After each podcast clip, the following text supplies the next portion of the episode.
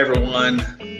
Welcome to another edition of Healthcare's Missing Link, a podcast where we help you uncover and perhaps discover those things that are stealing your best health. I'm your host, Dr. Mark Sherwood.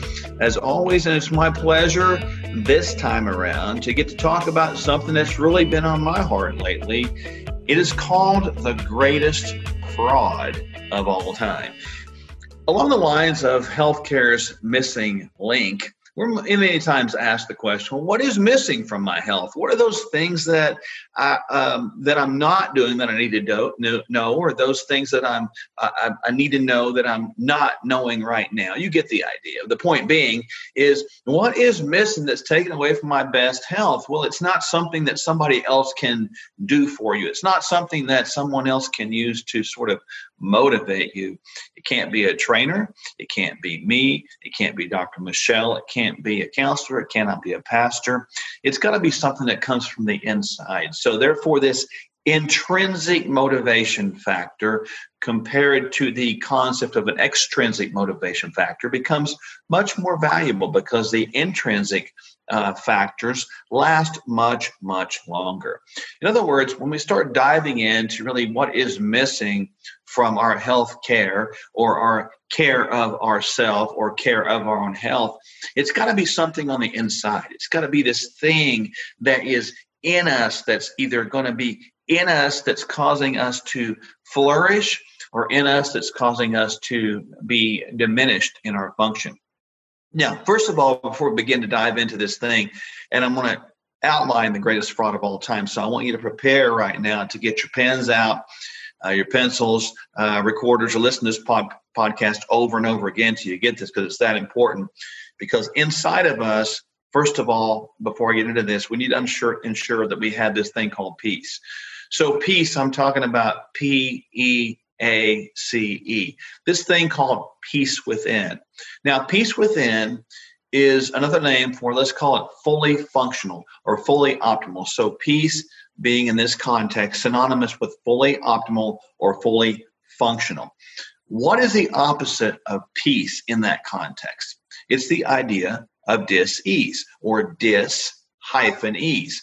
Dis hyphen ease. I want you to get that dis hyphen ease. So dis ease, the concept of dis ease or lack of ease or out of ease or out of sorts is the opposite of peace. So we have this peace versus dis ease, this dysfunctional versus this dysfunctional. So when we start trying to reconcile all this, we have to understand well, what drives us primarily from the concept of being functional, being at peace, being optimal, to become out of out of sorts or diseased or dysfunctional.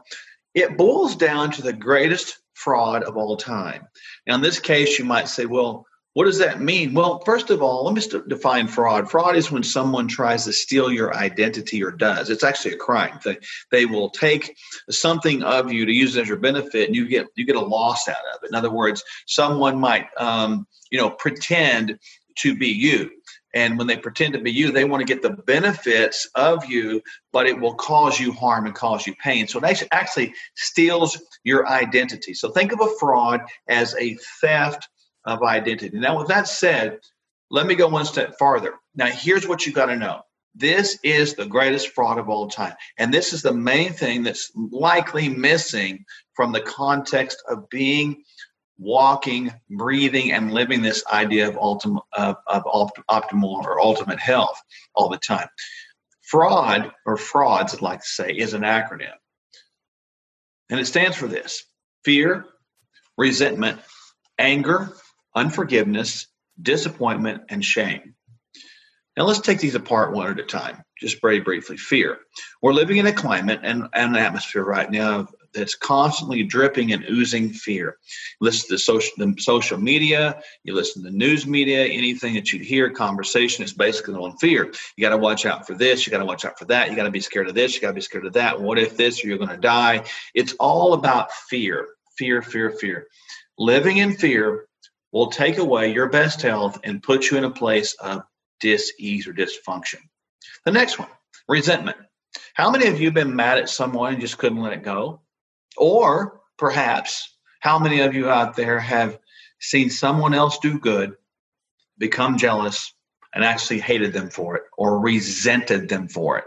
In other words, maybe you wanted to do what they did or be what they are or accomplish what they accomplished, but you just didn't want to work hard enough.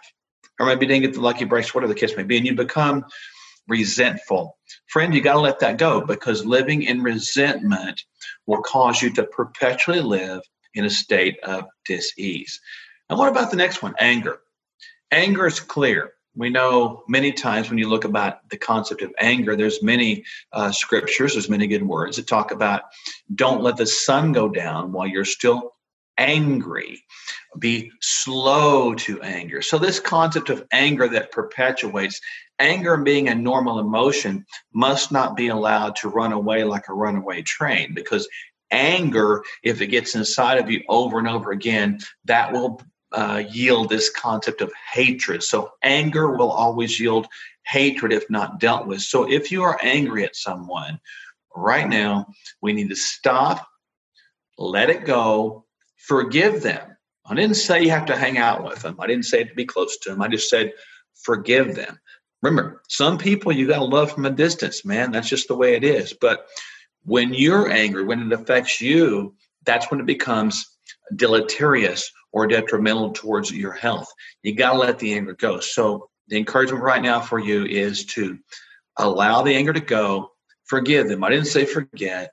You can work on that, but forgive them, let them go, separate the offense from the person or the sin from the sinner. Because if you live in perpetual anger, I promise you, you will live in a state of perpetual dis ease. Now, what about the next one? Unforgiveness. I kind of talked about that a moment ago, but this concept of unforgiveness can become so deeply rooted. It's like a weed in the garden, you know, it goes deeper and deeper, and you think you can pull a little bit out. You think you can forgive a little bit, but not all of it. This partial forgiveness, but you pull it out, and then before you know it, these weeds come back. They come back stronger than ever. You pull them out, and then three weeks later, there's five times the amount of weeds. You pull those out, you come back three weeks later, there's 15 times the amount of weeds. Forgiveness has got to be full forgiveness. It can't be partial forgiveness. You can't say, Well, I'll forgive you for that, but I'm never going to forgive you for this. Because when one lives in a constant, perpetual state of unforgiveness, you will be in this constant state of disease or dysfunction. And what about the next one? Disappointment. We're all going to have times in our life where we're disappointed. We're going to have times where things didn't go quite our way or they didn't go as we expected. Disappointment is real. I've had disappointments in my life many, many times, and I don't like them. You know, the bottom line is disappointment is part of life, unfortunately. And I wish there was a way around it. I wish there was a, a time where I never, um, you know, failed a test or, or, or failed to achieve something. But obviously if you you know i'm giving you examples you apply for a job you don't get it you're going to be disappointed. Um, you want to achieve something and don't quite uh, get that you're disappointed. You get in a contest of some sort and you get second place or third place you didn't win you might get disappointed. You didn't reach your achievement bonus with whatever you're trying to do you might get disappointed. You didn't reach your goal with weight or body composition or biomarkers you might get disappointed but disappointed can be good in one respect because it can drive you on. Disappointed, if handled correctly, can drive you on to achieve higher heights and more uh, greater accomplishments. But when you're allowing disappointment to anchor you in one spot, know, what's the transition here? Disappointment, in one respect, can be something you can learn from, and you can go on and on and on. Disappointment is not permanent failure. It's just not, you haven't realized success yet. But when you have disappointment that stops you from trying new things, that becomes the anchor or that becomes the chain that holds you back. So disappointment, when you let it allow it, you allow it to be a chain that holds you down and a chain that holds you back, will absolutely be something that sticks you and holds you in a state of dysfunction and disease. The last one I'll talk about is shame. Now, shame is something we don't like to talk about too much because we've all done things that are absolutely well, stupid or absolutely wrong or absolutely vile or absolutely vulgar or absolutely, let's use the word sinful. We are capable of anything. I like to say that I am capable of anything and everything, both good and bad. That's something I'm not proud of. but that's something that is the part of humanness in all of us. So, this concept of shame that we live in potentially can drag us down. We understand shame when we make a mistake, when we do something wrong. It was probably epitomized or described best when uh, Adam and Eve uh, took a bite of the apple at the request of the serpent in the Garden of Eden. I'm talking about the, the ancient text called the Bible. So God went looking for them, and Adam and Eve went hiding, and, and God said, Where are you? And Adam and Eve said, We were hiding from you because we were ashamed. That was the first time shame come into the world, actually, through Adam and Eve, if you believe that uh, idea of creationism like we do. But shame is something we all understand. It's when we do something wrong and we don't want to get lit up, we don't want to get uh, uh, singled out, we don't want to get pointed out. But we live in this shame and it begins to hurt our lives. It begins to hurt people around us. And it becomes to one where it can affect us internally so deeply that we become so ashamed that we're afraid, get this, to make mistakes again so we never try anything again.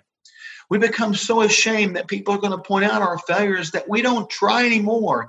So we're not just living in shame, we're living in a, a fear of, of really success and failure because we don't want to have anybody point out our mistakes anymore. That's what shame is. Shame means that we've done something wrong. And friend would talk about this idea of, of, of unforgiveness, you know, that I talked about previously. Perhaps that's unforgiveness you hold against self. So that means we got to let that go. So if you're out there right now and you're listening to this podcast and you realize that shame is something you've been living in perpetually, it's time to let that go. Turn over a new chapter, a new rock, a new lease on life. Get up where you are, dust yourself off, and keep on moving. Don't look back because if you're looking back perpetually, it's like driving a car looking in the rearview mirror. You won't drive too far before you probably most likely will hit someone else and cause them injury. So don't live in shame. If you live in perpetual shame, I promise you, you'll begin to live and become very comfortable and used to a state of dysfunction and dis-ease. Which leads me to this overall thing. Now, I've talked about frauds, the acronym, one more time. It's fear, resentment, anger, unforgiveness, disappointment, and shame. I've given you examples of what those all can be ultimately that word frauds that we spell out with that acronym is meaning that there's many opportunities to steal one's identity. The greatest theft of theft of identity that we see every day dr. Michelle and the clinic at the functional medical institute is this. People begin to identify themselves instead of by their name but by their dis-ease by their condition.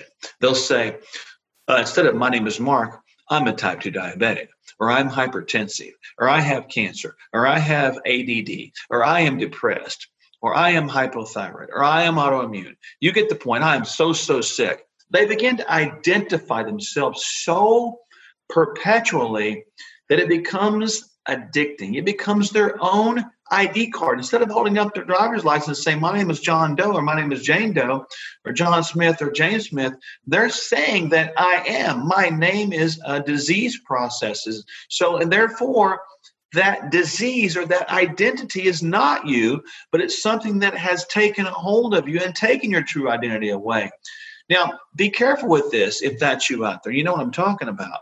Because the more you do that, the more it can bring about attention and even sympathy and even empathy and maybe even prayer requests, which is fine. That, I'm not knocking any of those things.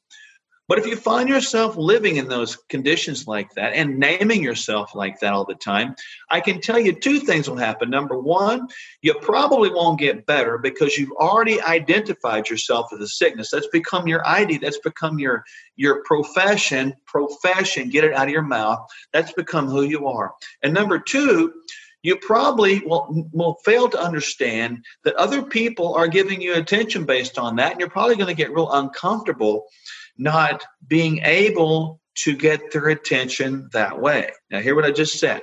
You might become very uncomfortable without being able to get their attention that way because it's worked so much, because people want to help.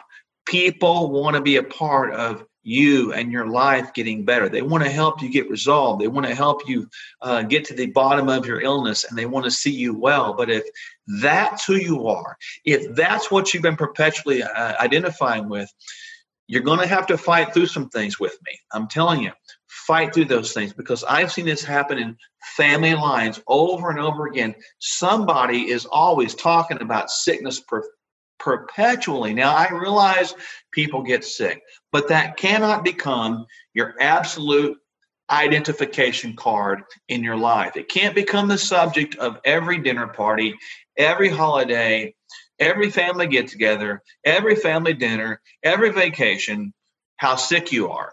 Because if that becomes the conversation piece, you'll have no way to ever get out of the disease sort of spiral and sickness. Because what you say, which leads me to this point, what you say will affect your environment both without, meaning outside the body and those around you, of course, and will also affect you within. It'll affect your internal chemistry. When you're living in this disease oriented state, or all these frauds that I'm talked about earlier, they will begin to affect your own biochemistry, your chemistry, your physiology, and they will turn your physiology into pathology. You'll begin to get sick because you've been speaking sickness so long and so strong. And you've been living this way so much, it's become part of your life.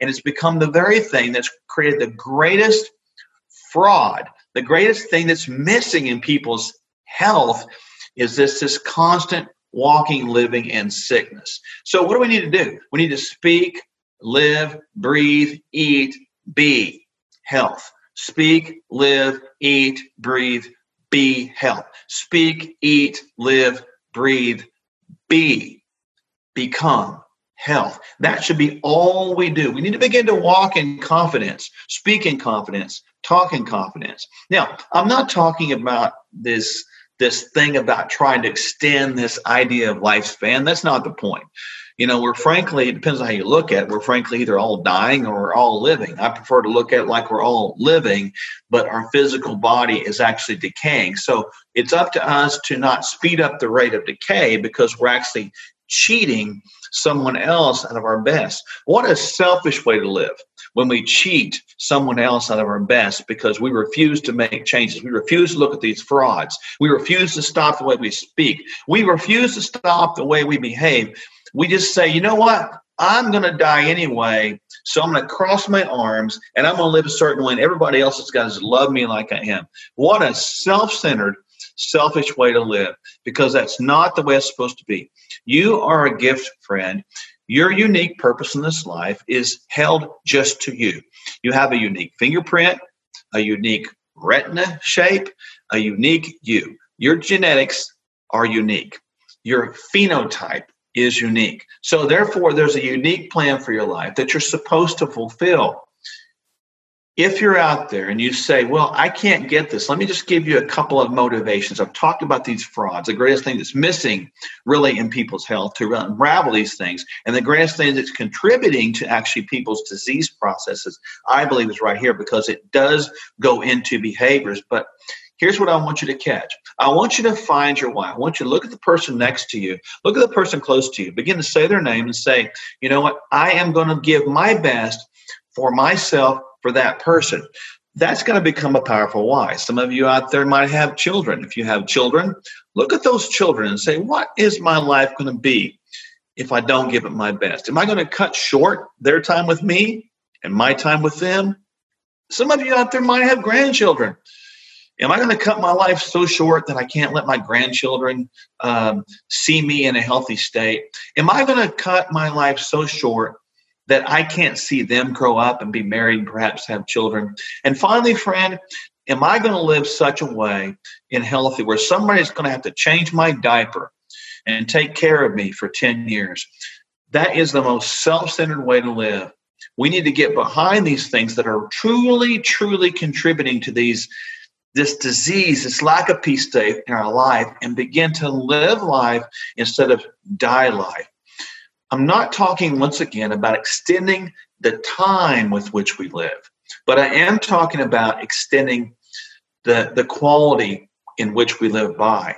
What am I talking about? I'm talking about extending something called the health span. By getting rid of the frauds, fear, resentment, anger, unforgiveness, disappointment, and shame, not allowing fraud to take over your life by walking and talking and becoming disease processes. And instead, turn it around and just live, be, breathe, become, speak this thing called life the way we're supposed to live. And we will see our health span increase and we'll see those things around us begin to change. And the main thing that we'll see us change is our health on the inside will begin to improve. I hope you've enjoyed this podcast. And one thing that I ask you to do, as always at the end of these podcasts, is subscribe. Find out what's coming up next, who's coming up next, because we've got some great guests from all over the world on our podcast. I want to thank you so much from the bottom of my heart for joining us on Healthcare's Missing Link. Remember, don't let those things that are stealing your health bog you down. We'll look forward to seeing you next time in next week's episode. Bye for now.